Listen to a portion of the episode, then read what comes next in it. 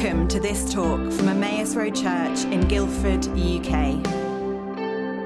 Thank you for joining us on the journey, wherever you are in the world. You can find out more about who we are and what we're up to at emmausroad.com. Do grab your seat, please. Thanks so much to Ben and the band. That was brilliant. That song we sang, Ben wrote that song. It's good, isn't it? If, if you're thinking, I don't know this song, it's it's because Ben wrote it. So, um, um, we've had to flip things around a little bit, what you've got in your program. Uh, Charlie Mackesy speaking next Sunday because uh, he double booked himself. Uh, and uh, it'd be a great service to bring your friends to. And Bill, who's going to be speaking next week, is now speaking this week and kicking off uh, our series for the term. And um, it's a very weird thing for me to introduce this because the series is actually exploring a book called Dirty Glory that I uh, was involved with writing. And um, as we. You're involved in writing, you wrote it. Yeah. Uh, yes, and, and um, that is in fact true. And um, the, the, the, the, the thing is this. Um, we, were, we were racking our brains and praying and saying, Lord, what is it you want to be really saying to us this term? Uh, obviously, when we were planning last term. And the guy said, Pete, um, actually, this book is quite a good resource, and other churches are using their teaching series, and a bit silly to not use it here. And um, so, forgive me. Uh, I don't, you know, I'm not making money out of the books or anything like. It's not. It's not an ego trip. It's just this book um, tells lots of stories from the 24/7 prayer movement, and we are right at the heart of that movement and it, uses those stories as a vehicle to teach into some very important theology that will affect our lives. Uh, issues around incarnation and mission, Christian unity, what it means to be a house of prayer for the nations, and particularly something that Bill's going to be exploring today the presence paradigm. And so I hope that um, if you haven't read the book, you know, do grab a copy. If you can't afford one, come and tell me. I'll find a way of giving you one or something. Uh, and as long as you promise to read it. Uh, but um, the books there, I think collectives are going to be sort of using the study guide that Hannah Heather wrote. Uh, uh, in, in, in midweek uh, to go through the different chapters, and we're going to be teaching uh, on it uh, on, on, on Sundays. So, uh, um, far more important than the theme, Bill Kuzak is an absolute legend, and he's preaching today in spite of the fact that it is Nikki Kuzak's birthday today. So, happy birthday, Nikki! And, uh, and we're particularly grateful. Bill, over to you. Okay, let's look at the Bible together if you have a Bible or um, a smartphone, uh, why don't you turn to Psalm 84?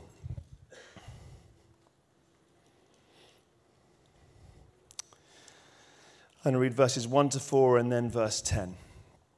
How lovely is your dwelling place, Lord Almighty. My soul yearns, even faints, for the courts of the Lord.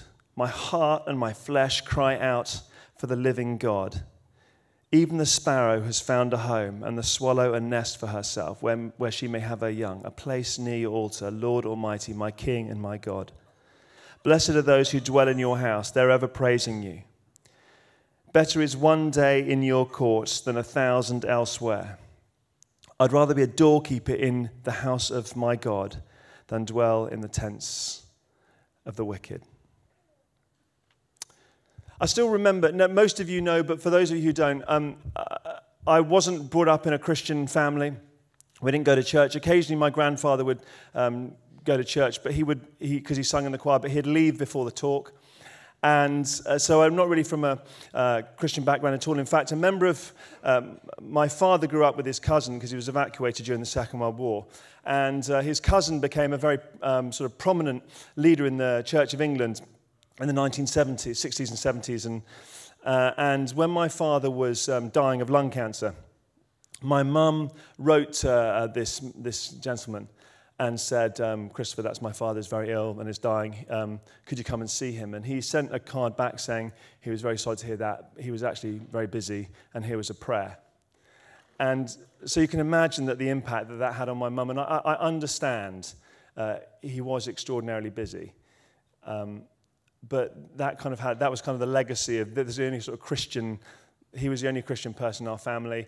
And uh, that was the kind of impression that he left on my mum. So it'd be fair to say that it, that it was, uh, if it wasn't ambiguous, it was probably slightly negative view of church. So, uh, and that's the way I was brought up. And then what happened when I was 16 uh, is these four, this lady and her four very attractive daughters moved two doors down from where we were living. I was living in a, in a house in London. And uh, um, I'm just not going to lie, they were, they were hot. And the youngest one, particularly, was not as hot as you, darling. But I didn't know you then. So, so uh, she was hot. And so I, I, I'm just trying to, I'm in a lot of trouble right now. Um, this is the safest place for me. So, so uh, I spent a year trying to get her to come on a date with me, and she was very sweet. She never said no, but she never said yes either. And so I sort of resorted to what can only really be described as sort of stalking. I would um, I'd go for a walk, and as I say to my mum, I just need to stretch my legs, and I'd go for a walk, and I'd walk outside her house, and uh, every now and again I'd see her, uh, her mum, their, their mum coming back with shopping from the supermarket, so I'd dash out and offer to help if it meant getting inside the house and spending a few minutes with them. And the more I get, got to know um, her whole family, and then some of her friends, I noticed that there was something really different about them. I don't know if you've ever met people and you think there's something different about you, but it's not different bad, it's different really good. But you just can't quite put your finger on what it is. They had this thing about them. And eventually they mentioned that they were Christians, which was surprising because I'd never really met any Christians my age, certainly not ones who were hot. And I'd, I'd never met any that kind of didn't use lots of religious language and didn't look sort of mildly down about everything. Um, and I, I don't know if you've ever had this moment where you hear yourself committing to something that you know you're going to have to follow through on before you have a chance to say you were only joking. Um, so, so I was, I was with, I was, um, I was with this girl and, um, and her mum, and we were talking, and and I just heard this voice that sounded just disturbingly like my own saying, I'll come to church. And because once it's out there, you can't say, only joking. Or at least I didn't have the confidence to do that. And I, I, I didn't, I didn't, I, liked, I wasn't quick thinking enough to say, sometime. And the good thing about sometime is it could be any time. Anyway, so we duly agreed that I'd come with them the following Sunday. And because my, my, only real experience of church had been at school, where I wore a, a suit uh, and um, we sung Jerusalem, and we only sung that when someone got expelled, and that was so that everyone sung because everyone liked singing Jerusalem.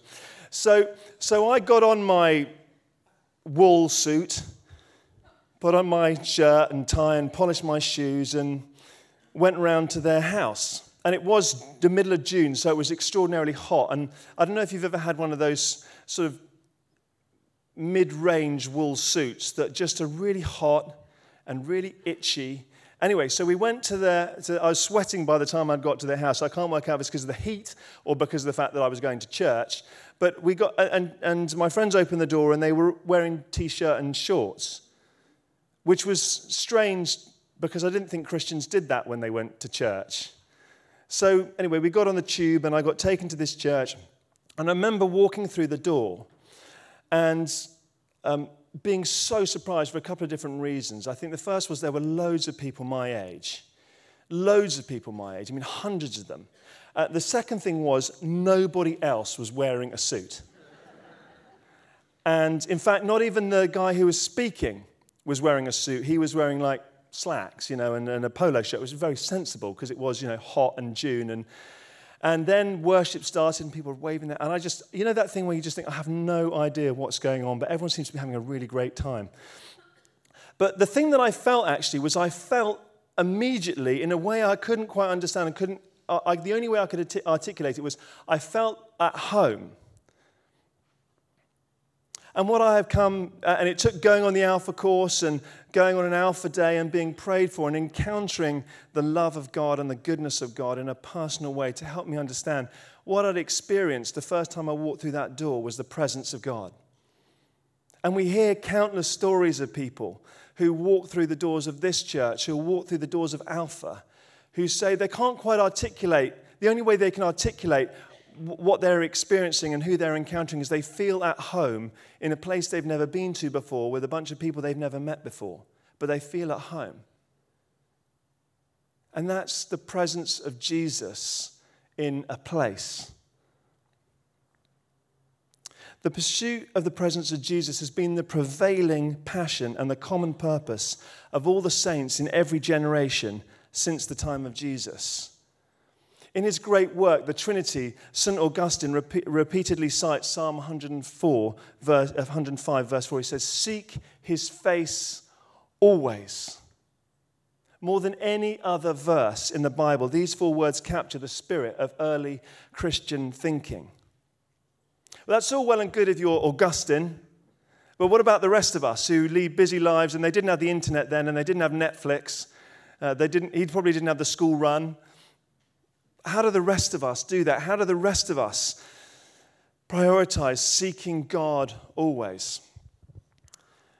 As uh, most of you will know, my father in law was diagnosed just over a year ago with uh, motor neuron disease or ALS.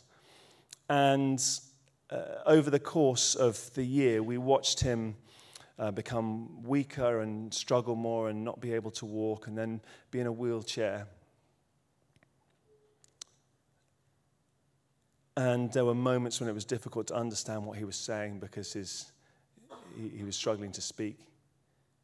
But you know, the thing that always, one, uh, probably the, his legacy for, uh, for our family is that he loved Jesus. And even when it must have been so scary for him, but what never left him was this extraordinary hope. You could see it in his eyes. You could hear it even when things were really difficult. You could hear it uh, in the way that he would light up. He would come alive as he talked about Jesus. There was never any sense of anger, there was never any sense of bitterness. Even towards the end, he seemed to be trusting for something even bi- bigger than a miracle. He knew that heaven was close, and because of that, he carried a joy that was bigger than his condition. You know, the enemy of our souls is not particularly interested in sin. His primary objective is to tempt you away and tempt you into violence, to tempt you away from Jesus.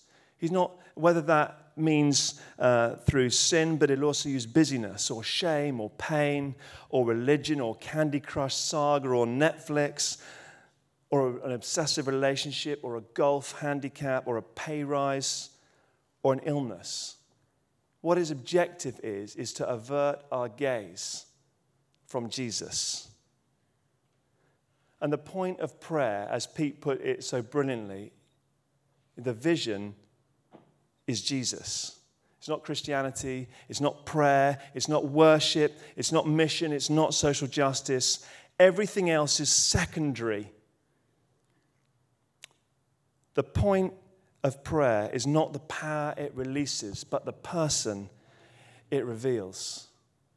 The point of prayer is not the person, the power it releases, but the person it reveals. The vision is Jesus. Psalm 105, verse 4 again. Seek his face always. Seek his face always. If we do that, if we seek his face always, we'll find ourselves praying, we'll find ourselves singing our hearts, out in worship, we'll find ourselves getting involved in mission and social justice. Because as we seek him, it'll be, it'll be our love for him that motivates us. As we encounter his presence and we know his love for us, we'll find ourselves wanting to do these things, not doing them out of some sort of sense of religious obligation. I'd only been a believer a few months um, when in October um, 1990, um, this I was uh, at church and this American pastor came and he started talking about this relationship he had at the start of his talk. And he said, I'll get up in the morning and we'll go for a run and, and then we'll sit down and we'll have a coffee. I'll get ready for work and then we'll, we'll go to work. And and he'd say, know, often in meetings I'll turn to him and I'll ask him what he thinks. I'll have a particular dilemma and I'll ask him what, what, what I should do. And I, I thought this is a very, like, is this his wife?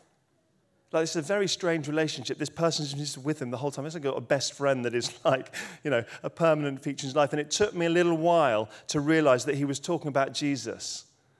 He was talking about this relationship he had with Jesus, where the presence of Jesus was with him, went with him everywhere, where Jesus was involved in every aspect of his life. And, and I found it utterly compelling. I'd never heard anyone talk about Jesus in that way. And I've spent the rest of my life trying to live that way.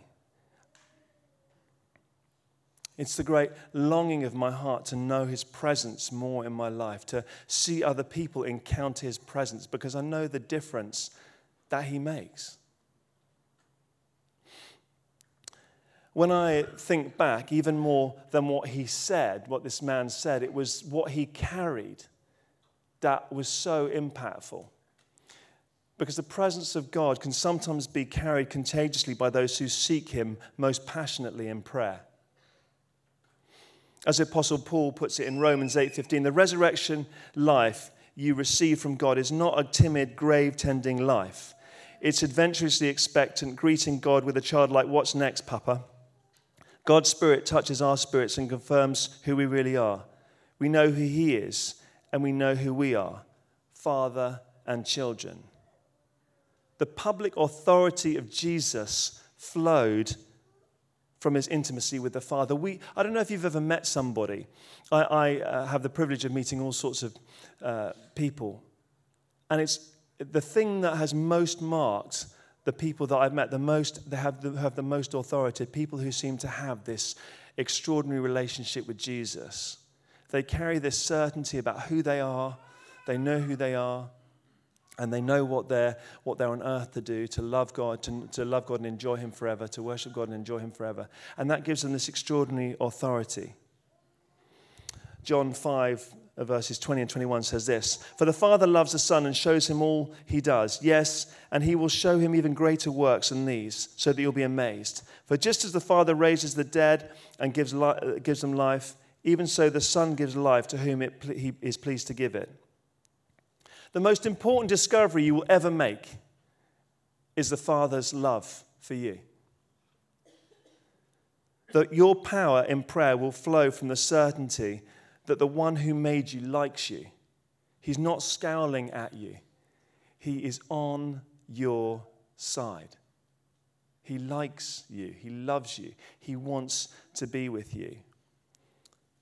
Luke 3:22 records that when Jesus was baptized, the Spirit descended, and the Father said, This is my Son whom I love. Uh, with you I'm well pleased. And it's important to note that Jesus hadn't actually done anything yet. He hadn't turned water into wine. He hadn't the sick, he hadn't healed the sick, he hadn't raised the dead. He may have made a few tables. We don't know if he made them well or badly.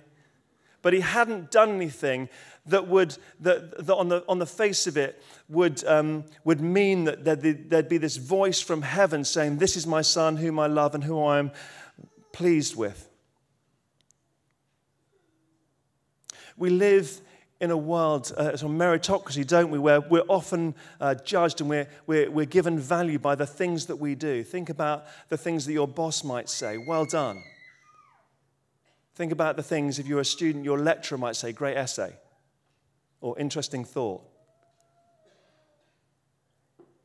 Think about what children, when they watch Thomas the Tank Engine, well done, you're a very useful engine. From a really early age, we are, we have it wired into us. We're pleased with you because you've done something. And here's God saying, I'm pleased with you because I love you. I'm pleased with you because I love you.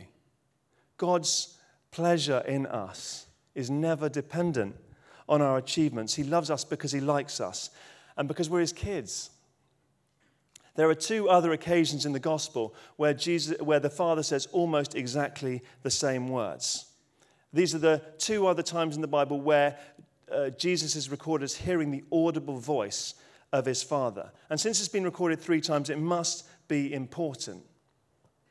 The second occurred during the Transfiguration. You remember, Jesus goes up the mountain with his three mates, uh, suddenly he's transfigured before them. They all freak out, and then they hear this voice saying, This is my son whom I love. With him I'm well pleased. And the third time is at the temple at the end of Jesus' final week. This is my son who I love. With him I'm well pleased. All three times, the Father says exactly the same thing, or pretty much the same thing. If you think about it, he could, God could have used those moments to say pretty much anything. He could have used it to rebuke uh, the Pharisees. He could have, uh, or rebuke people who doubted who Jesus was. He could have revealed the meaning of life. Instead, he said, I love you twice, uh, uh, and I'm proud of you three times. That tells us everything we need to know. That the unconditional love of God is for him, and therefore it is for us. His priority is relationship, and his default is kindness. His priority is relationship, and his default is kindness. Often we go to God because we want Him to do things for us, or we want Him to, uh, and, or we want Him to tell us stuff. And when we go to God and we want Him to tell us stuff, we find that actually He just wants to talk to us. Sometimes we'll go to Him with a list of things. And actually, what He's wanting us to learn is how just to be with him. How just to be with Him. You know, what I'm really learning uh, and what I've been really challenged on recently is that God wants us to come to Him without agenda. He just wants us to come to Him because we love Him and because we want to be with Him. Just think about that for a moment. What would it be just to spend time with God without a list, without an agenda, without thinking if I do this, no, if I do this for long enough, God might do something for me?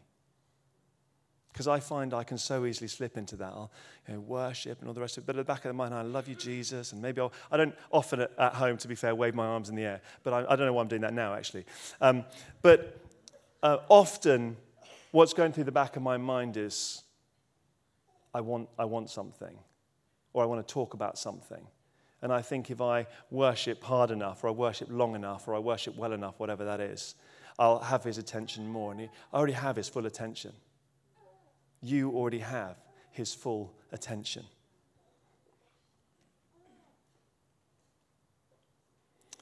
He longs that our great prayer would be for the one thing that the writer of Psalm 27 says One thing I ask of the Lord, this only do I seek, that I may dwell in the house of the Lord all the days of my life, to gaze on the beauty of the Lord and to seek him in his temple.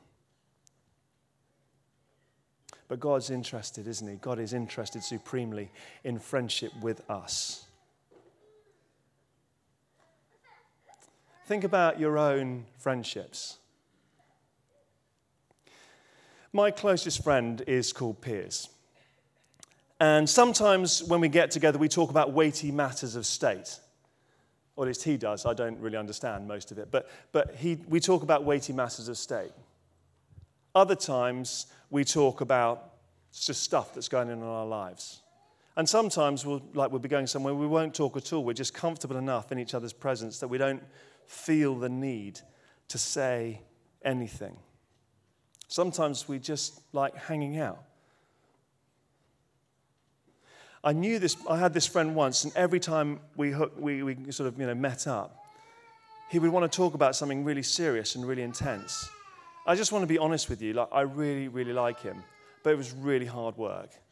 We all have people, don't we? And every time they see, like, great, now we've got you set down, let's talk about this. And it, it, it, it's good to talk about those things, but after a while, if that's all you talk about, it gets tiring and it stretches a friendship. It puts pressure on a friendship because you say, I just want to talk about like what I watched on Netflix or the football or whatever, motorbikes. Uh, so you'll know that my family, well, if you don't know, my family, we're all Fulham supporters, Fulham Football Club supporters. Um, and our prayers are beginning to work. It's maybe not been the season that we hoped it would be after getting into the playoffs of the championship last season, but we're, we're you know, we're on, we're, we're headed, the, the trajectory is in the right direction. And uh, one, time, one time I was, um, we were at a game with, um, I was at the game with two of my, two of my sons, my eldest two sons. And after having explained to them, the, to the middle one, that he was going to hear words in the stadium that he'd never heard before and, and to ask what they meant and not to repeat them anywhere else, um, we, uh, Fulham were doing particularly badly and the ball hadn't actually, it was, uh, we were in the second half of the game, and we'd spent the whole game defending our own half. And in fact, we'd spent a large proportion of that defending our own penalty box. It was not going well. And, um, and then I just became aware of the presence of Jesus. And, and so I, uh, and what I found is as I become aware of, aware of him, if I, if I sort of step into that space, he comes towards us. You know, it says in James, come near to God and he'll come near to you. So I said, Lord, um, why, why are you here? And he said, I like football. I like football. And then what happened is I, I, I found him say uh, that um, in a minute what was going to happen was the ball was going to be deflected uh, and it was going to end up just at Fulham's side um, in Fulham's half um, and that this particular player was going to get the ball, going to run the length of the pitch and score a goal. I thought that was very unlikely, so I thought it would have to be God or my imagination. So I said to, jo- I said to Jonah, I said, in a minute this is going to happen. And I was sta- we were standing next to this other guy. I said, yeah, mate, I'll believe that when I see it. At which point, a ball got deflected, landed, this player ran scored the goal. The guy turned to me next to me and said, How do you know that? Well, that's not actually what he said, but I can't repeat what he said. uh, and I just looked to him and I said, I know the head coach, and, and gave Jonah a wink. But God showed up because he likes football. I love how Pete puts it in Dirty Glory. He says, Your relationship with God is, is at its best when you talk to him about trivia. I'd hate it if my children only talked to me about grave matters of serious concern. But that's all well and good, but how? How do I deepen my relationship with Jesus? How do you deepen your relationship with Jesus? Well, the first thing I want to say is this take a long view. When I first uh, became a Christian, um, somebody, I don't know who it was, said, Oh, you should try and pray for 20 minutes every day. So I, I sat down and I'd think deep thoughts and I'd pray as hard as I could. And 45 seconds later, I looked at my watch and thought, I've only got you know, 19 minutes, 50, uh, 15 seconds left. The best friendships take time the reason Piers is my closest friend is been, he's my, my longest standing friend, pretty much. Friendships take time, relationships take time. So take a long view and don't compare somebody else's relationship with Jesus to yours because you know, he relates to us all differently because he loves us all and meets us all as, we, as he made us, as we are. Secondly, think about Mary and Martha. What I love about that story is, is that one of them chose for a minute to down tools and just to sit at his feet. Take time to be with him. We all lead just super busy lives. There's so much going on, there's so much distraction, there's so much noise. Decide, and you, this is a decision you make.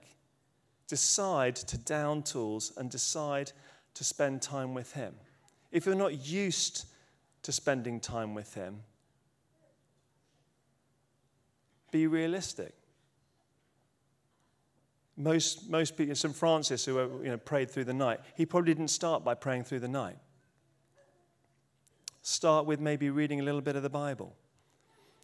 Thinking, is there something that strikes you, and thanking God for that, or praying for something out of that that strikes you. And build and grow on it in that way. One of my friends has this crazy busy job. So I don't. Um, sometimes, well, this friend of mine, he, he explained his job to me. And you know when you understand every single word in English, but you have no idea what the sentence means? He explained something about derivative and a hedge fund and equity, and I like he lost me.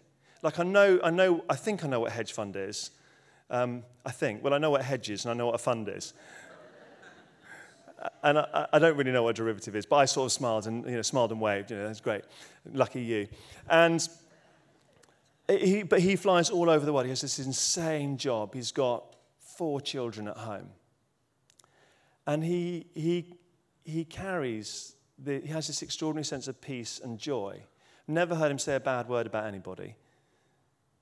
And I said to him, what, you know, what's your secret? How, how, how do you live like that when you've got this massive high pressure job? You know, lots of people are depending on you. And he said, um, every now and again, I have just decided I down tools.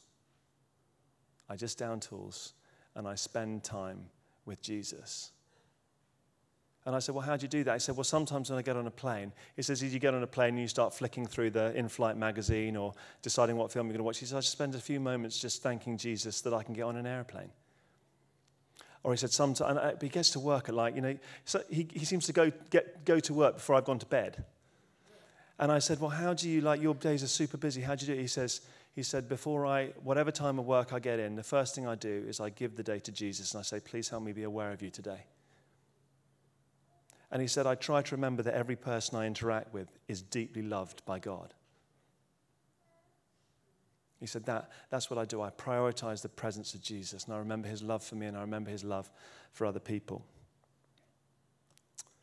So think about strategies. How are you going to do that? So one of the things that I, I, I did for a while is I set an alarm. The amazing thing about these phones, or you know, phone, you don't have to have one of these, but a phone, is they have alarms on them, or your watches have alarms on them. The good thing about a phone is you can set multiple alarms. So I would set my alarm on my phone to go off every 15 minutes.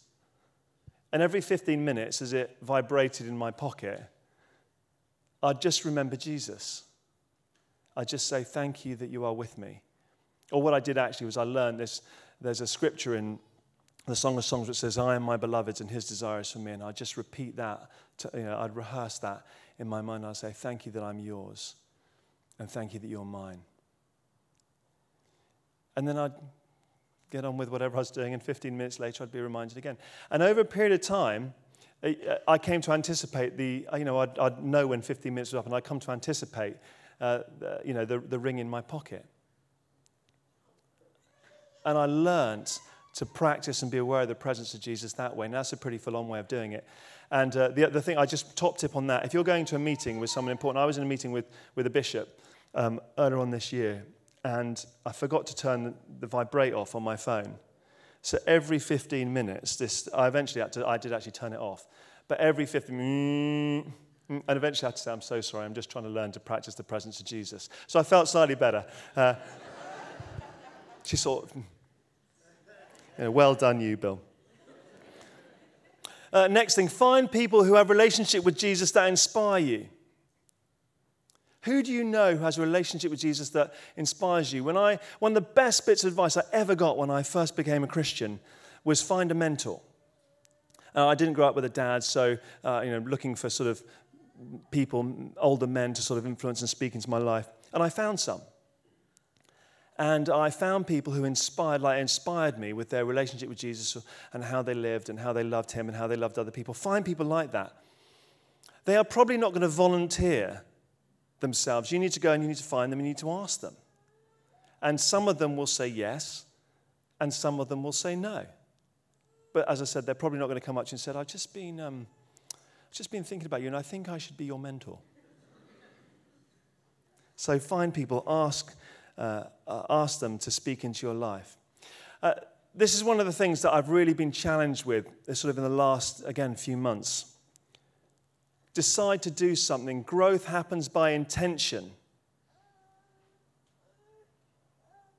Thinking, how, what would I want my relationship to be like in a year? If I was talking to somebody, and they said, what, How's your relationship different to Jesus than it was a year ago? What am I going to do? How am I going to position myself to make that happen, to make that possible, to make that reality? And as far as I've humanly got anything to do with it.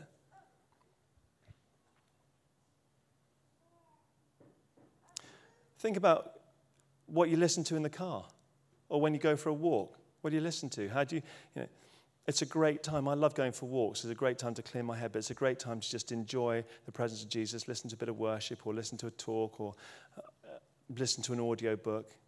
But find, like, this is finding really practical ways to just remember and encounter the presence of Jesus. Because, you know what? He is far more into you than you will ever be into him. He wants to be with you far more than you will ever want to be with him.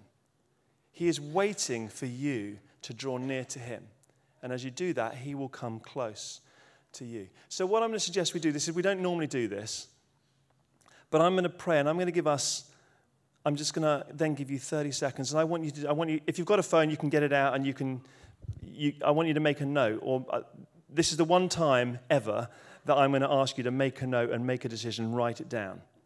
So, what I'm going to ask you to do is I'm going to ask you to think what is one practical thing that I can do in this next few months? And you just, just pick one that is going to help me encounter the presence of Jesus. What is the one thing that I'm going to do? And you're going to decide and you're going to tell no one. This is just a, a, a, decision you are making with God. Okay? So, Lord, would you please speak to us about one way that we can come near to you so that you would come near to us. Thank you that you love us. Thank you that you long for us to know your love for us. Thank you that you long for us to walk closely with you. Would you please speak to us? So just 30 seconds. I want you to think of something I want you to write it down or note to put a note down to it on your phone.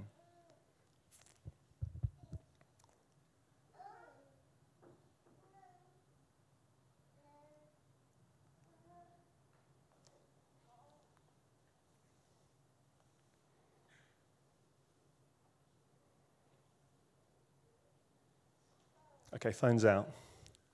This is, this is your moment. I want to see loads. This is the only time I'm ever going to see loads of people writing on their, on their phones. It drives Nikki mad. I'm taking, you know, anyway, so we won't go there. Okay. I'm going to invite Ben and the band to come up and we're going to, we're going to worship. And then I'm going to, and then we're going to hand back to Pete and maybe do a little bit of ministry. There's this book I read, and I, I think it's so, and I just love the title, which is God is Closer Than You Think. God is closer than you think. He loves you more than you could dare to dream. And He's waiting for us to draw near to Him.